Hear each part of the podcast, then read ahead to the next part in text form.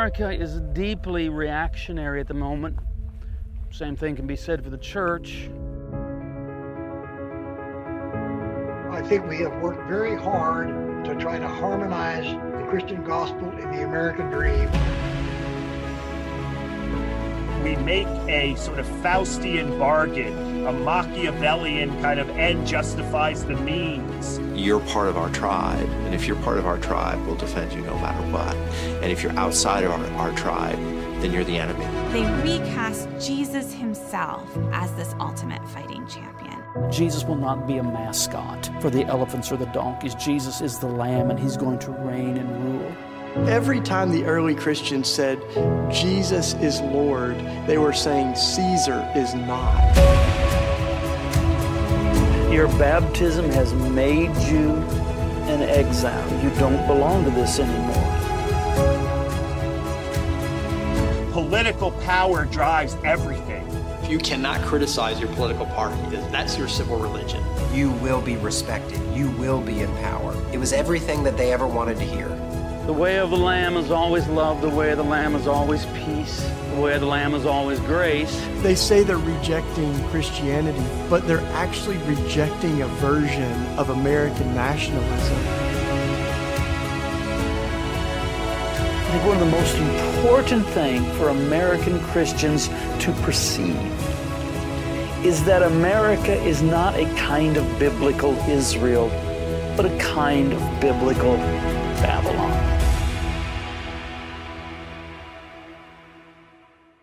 Good morning, friends. Welcome to the Well. My name is Ryan Gear. I'm the pastor here. If you're new with us, you're our guest, and we're glad you're here. And if you'd like to let us know you're here, just text the word welcome to 480 530 7234. It'll text you back with a digital Connect card. Just fill that out and tell us about yourself, and you'll get more information about the Well. Thanks for being with us today. Today uh, marks one year since our first online worship service when the COVID 19 lockdown started. I mean, think about everything that has happened in this past year. First of all, none of us knew that last Sunday, you know, a year ago, last Sunday would be our last normal service uh, before the COVID 19 lockdown. And think about everything that's happened this year. What a, what a mind boggling, unbelievable year it has been. So, thank you so much for being a part of this community. Some of you were here before the lockdown, some of you have come since. Our church has actually grown during the COVID 19 lockdown. And uh, we thank you so much for being a part of this community called The Well. And thanks for being with us this morning. Now, speaking of the lockdown, we had one outdoor worship service in January, and we planned to do those monthly. But the day that we had that outdoor service, COVID cases spiked again in Arizona, and we just thought, well, we can't, we can't do it now. But the cases are now going down somewhat, but uh, we're going to continue to observe all the safety protocols that we've been observing but we're going to have uh, a both outdoor and online Easter service uh, this year at the well. So Easter is April 4th, and we're going to meet both outdoors and online. So outdoors is at our normal meeting place, Hancock Elementary School in Chandler, Arizona, and uh, we'll meet on the, the grassy courtyard they have there. So if you're going to be a part of that, please wear a mask. Please observe physical distancing, staying six feet apart. You can bring your own chair, bring your own blanket to sit on if you'd like, bring your own drink. Uh, there, there are restrooms indoors uh, in the facility, but um, we'll meet outdoors the entire time. There will be no children's ministry. Children are invited, and so we'll have an abbreviated service. We'll sing a couple of songs. I'll give a shortened sermon that keeps in mind that the kids are there. And then after the service, the kids will receive a, a little Easter egg goodie bag. There won't be an egg hunt, but they'll have a goodie bag with Easter eggs inside of it. So I want to invite you uh, to the online and outdoor Easter service. And if, if you feel like you're not ready to meet in person yet, the service will be online just like normal. And, and please join us either outdoors or online uh, Sunday, April 4th for Easter at the Well. Now, today we're excited to welcome a special guest to, to continue our series, Postcards from Babylon. Today, Aaron Strietzel is going to give the sermon on chapters 7 and 8 from the book. Many of you know Aaron. Aaron was my successor at a church I planted called One Church. And uh, he did a phenomenal job, and he was the associate pastor there for a year and a half while I was still there. And, and I just grew to love him and appreciate him, and I know he's near and dear to many of you. He's just a, a, a great guy, a great spiritual leader and uh, I'm excited to have him speak at the well today. And we're going to watch Aaron give the sermon on chapters 7 and 8, and then I'll come back and close the service. And then this week, if you want to read along, you would just read chapters 7 and 8. And then this coming Wednesday, you can be a part of that online Connect group, get information at wellchurch.org to discuss chapters 7 and 8. So every week you have the sermon with the two chapters, then you read the two chapters, then you have that online Connect group to discuss the reading. So without any further ado, let's welcome uh, Aaron Strietzel.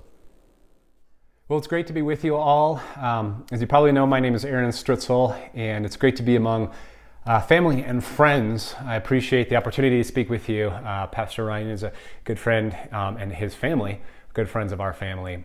Uh, I've been following along the book, uh, Postcards in Babylon, with you. Uh, for me, it was very timely.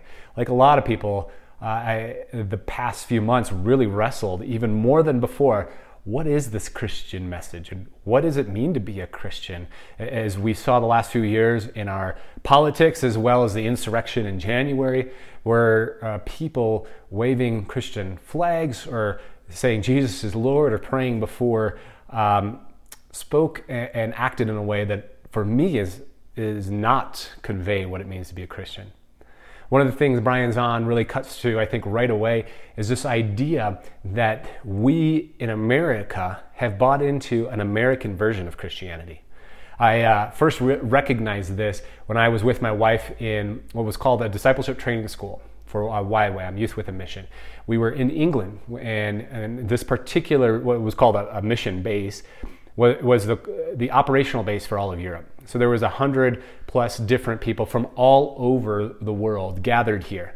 Uh, it was also during the Iraq War, so we we engaged in all of these discussions about politics and war, even simple things like drinking alcohol, which was taboo depending on where you came from. Um, for other people, it was just part of the culture, and, and that was a breaking point for me, where I began to recognize that oh, the Christianity I know has been largely shaped by America. So today, I, I, wanted to bring before us as we begin this idea that what I think, uh, the, the church has a lot of issues. Let's just admit that right out, right? As a pastor, I can say that. The church has a lot of issues. But perhaps one of the core issues, at least that I've come to understand, is this that the major problem we have in the Western church is that we've domesticated Jesus. I recently spoke at a, a small rural church here in Colorado. Like, I live in a fairly rural uh, place. Um, population of our county is about 55,000, maybe closer to 60,000 now. But I drove an hour to get to this place. All there was was cows and goats and mountains. so it gives you an idea. There was seven people that showed up. Of course, we're in the middle of a global pandemic, so that plays a, a role in that. Uh, they still meet in person right now. And what I noticed right away is there's this picture on the side of this uh, sanctuary of Jesus Of course, you probably know where I'm going with this, who was white, Scandinavian. What, what I realized, what stood out to me is like, we have shaped Jesus into the image of our own. He's white. He looks just like you and I. Um, he looks just like a typical American, at least leading up to. Now things are changing. We're uh, becoming more brown and, and, diversifying in our nation. But for the most part, what people would have viewed as America is a white person. We've changed and shaped Jesus. Jesus, by the way, wasn't white. and part of that, though, is we've also domesticated Jesus. We've domesticated his message, which is, I think, why so many people, a growing number of people, are confused and wrestling with Am I a Christian? Do I want to be a part of this? Is because the Christian message that gets conveyed often is a message that we don't resonate with. Let me just suggest to you, it's also a message I don't think Jesus would resonate with either. In America, it's easy to, to in, a, in an empire, uh, it's easy to have the message of Jesus co opted. So the message of America is often more. It's about greed and consumerism. We've co opted the Christian message.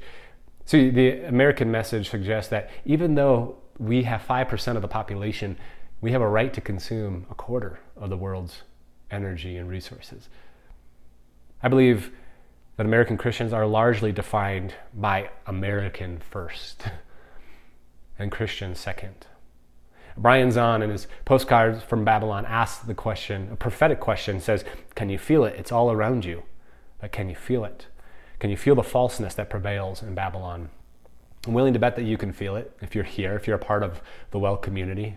Probably been feeling it for a while. Something feels off. Something feels wrong. We have allowed the prophetic message of Jesus to be co opted. So, part of our struggle, I think, uh, can come back to this idea of the Bible. We're so disconnected from the stories and the stories found in the Bible uh, that I, I deal with it too. But I've had a lot of people as a pastor come up to me and say, the Bible is outdated, it's old, it's ancient, it's irrelevant. Um, and it is in some ex- to some extent, but it's also deeply relevant when we understand the culture and the time and what people were going through then. So let's just take a look at how the Hebrew scriptures were formed, what, what we often call the Old Testament, just briefly. The, the Old Testament, uh, Hebrew scriptures, can be summarized into two main parts exile and exodus. In uh, 587 BCE, there was an empire, the Babylonian Empire. King Nebuchadnezzar came down, conquered the Israelites, and took away most of their brightest and most educated people in Israel.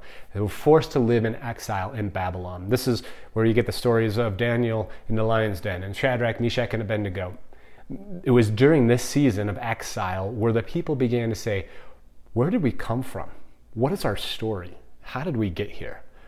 I mean, I can resonate because I'm in a transitional period of my own life. Um, for those of you who know us, may kind of laugh a little bit because that's been true like the last five years of our lives.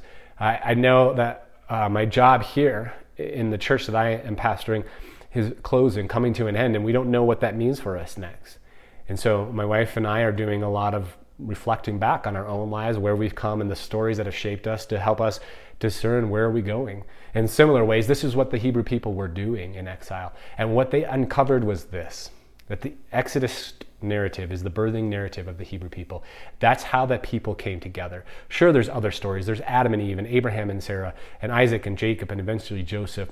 And that stories are important. They lead up and they, they show that God, Yahweh, called these people to be a representation of what it meant to live in right relationship with all of creation and how they wound up in Egyptian oppression. But it was actually Exodus, coming out of the oppression, it really shaped and solidified the Hebrew uh, people as a, as a tribe, as a group of people. So, most of us know some of the story of Exodus. Uh, Moses, he was raised in um, Egypt. He banished before killing one of the Egyptians, and he encounters Yahweh a, in a burning bush on a mountain.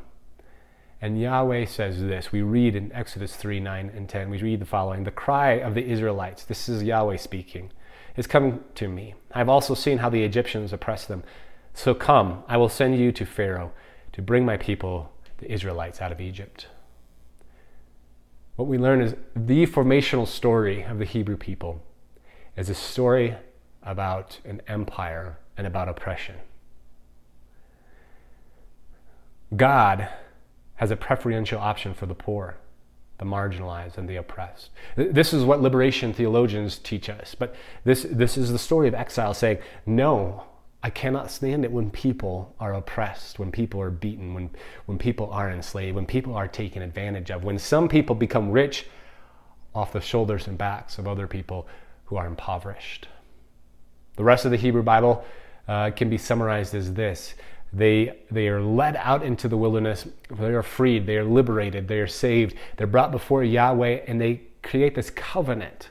Yahweh basically saying, I want you to become a people, a representation of what it looks like to live in right relationship with all of creation. I want you to flourish in a way that allows everybody and everything, all creation, to flourish. Sure, it's easy to look back and say, wow, there was a lot of rules and a lot of legalism in that but that's over two, closer to 3,000 years ago.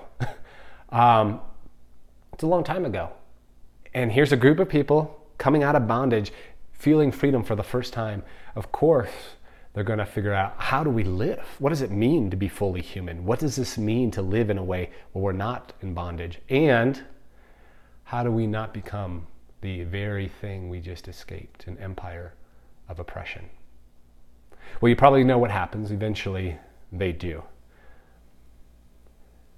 See, there was a form formation of a group of people called the priests, where, where the Israelites set some people aside and said, worship is so important for us, sacrifices, which, by the way, uh, groups in the ancient world at that time sacrificed to the gods. So it makes sense that the Hebrew people adapted that and said, "This is how we worship Yahweh." And so they went go through these series of sacrifices. The priests would uh, uh, perform those sacrifices and set up those rituals for them. Really, this worship was meant to remind the people to keep on the forefront of their minds where they came from and who they were. But unfortunately, they get off track and they they um, mistake, mistake the means for the ends. Or you could say it this way the sacrificial worship became the thing, and how they treated others wasn't as much of a priority. Because of this tendency, we, we see what happens is there's this other group of people, not priests, they're called prophets. They rise up and they, they bring people back to the core message. They say, what matters is the vulnerable. What matters is how you treat people. That's what matters. What we see today happening is thousands of people gathering every week for worship, Christians all over the globe. And 736 million people are living in extreme poverty. Extreme poverty, extreme poverty simply means people who live off of less than a dollar ninety a day. I can't even fathom that. We live in one of the wealthiest empires to have ever existed, and yet we have about 34 million people who continue to live in poverty. The rich are getting richer, the poor is getting poorer, the middle class is disintegrating, the rich are, are, are getting wealthy off of the backs of people who are getting poorer. So, in many ways, the, these ancient stories are extremely relevant for us today. It's heavy stuff. But what Zion, Brian Zahnd calls falseness, he says this. He, he declares what the falseness is and says the falseness is the phony assumption that the pursuit of money and power is sustainable. See, empires will always pursue more, more money, more power. But what we're seeing now, today, in our world, is that we know that cannot be, is not sustainable. So, what do we do about it? We need prophets. We need prophets to rise up prophets like the prophet Amos, who spoke on behalf of Yahweh the following in Amos 5 21 through 24, declaring this I hate, I despise your festivals. I take no delight in your solemn assemblies. Even though you offer me your burnt offerings and grain offerings, I will not accept them. And the offerings of well being of your fatted animals, I will not look upon. Take away from me the noise of your songs. I will not listen to the melody of your harps but let justice roll down like waters and righteousness like an ever flowing stream. Amos, the prophet, is declaring to the people God could care less. It's noise. Your worship gatherings, your music, that is not the thing. Justice, fairness, equality is the thing. I love how the message translation um, declares or translates verse 24. It says this Do you know what I want? I want justice, God says, oceans of it. I want fairness, rivers of it. That's what I want. That's all I want. See, prophets are radicals. Radicals come from the Latin word radic or radix, which means root. Prophets were calling people back to their roots, back to the root cause, and saying this was the message of Jesus. It was about justice and fairness. It was about liberation and how you treat the most vulnerable. This is the core message of the Hebrew people, and they got off track from it. Jesus was a prophet. But we've domesticated Jesus. We've made him this white Scandinavian guy who's super nice, neat, and tidy, and just kind of embraces everybody. But Jesus was a radical prophet who called people back to their roots. I was raised in the church. Um, I was born. I, my first memory of the church is walking down the aisle in my diapers and seeing the pews on both sides in, a, in my Baptist church. That's where I started. Um, I went to a Christian conservative school my entire life. I was involved in church two to three times a week. So, if anybody should have been formed by the Christian message, it should have been me. As I graduated high school, I would have told you the core message of Jesus can be boiled down to this question Where do you go when you die? Where are you going to go? Sure, people mattered, their health, their well being, that they had food and water and clothes, that mattered. But you know what? If they're still going to burn in it forever in hell, what's the point? the point was saving souls. See, the central message that so many evangelical Christians believe is that Jesus was sent to die for our sins so that an angry God can forgive us and we can go to heaven when we die. It's about escaping, getting out of here. So thousands gathered together to worship, to remind themselves that this is not our home and we're getting out of here. They think they have the message, they're not open to hearing something else. This is why so many people twice can vote for a leader that seems so antithetical to the message in the life of Jesus. NPR wrote an article in 2020 of November and stated this. A noticeable fact in 2016 was that the exit poll showed about 80% of white evangelical Christians supported Trump in spite of his unfamiliarity with the Bible, his divorces, his vulgar rhetoric, and his association with porn stars. Language, I'm just reading it. But people were able to look past all of that. Somebody that doesn't reflect the message of Jesus, something is wrong. But there's a reality we need to reclaim, to domesticate Jesus. I don't think that's a word, but I just, to unmesticate, to, I'm making up words now, but you get the point, to allow Jesus to be wild again. Jesus was killed because he spoke out against Jesus, our systems and empires of oppression. This is why he was killed. He healed people who gave, uh, who were sick, gave sight to the blind, fed the poor, ate with the people who others didn't associate with, and called his followers to do the same. This was the movement that Jesus began. At the core of this message was this repent, for the kingdom of God is at hand. I used to think I knew what the word repent was. Repent meant feel really, really bad for saying certain words, or for looking at certain things, or for watching certain movies and be like, oh, I'm such a horrible worm of a person. Repent actually comes from the Greek word metanoia, which means to put on new eyes or to see differently. To suggest that we need to see differently is to suggest, as Brian Zahnd said, we see falsely we need to change. I think we need that message today to see differently. When Christians live their lives in pursuit of the power and greed, we see falsely. When Christians don't think about the planet, we see falsely. When Christians don't consider how much we waste, we see falsely. When Christians allow 25,000 people to die every day of hunger, we see falsely. When Christians are more concerned that our nation become the greatest nation while cutting off the most vulnerable, we see falsely.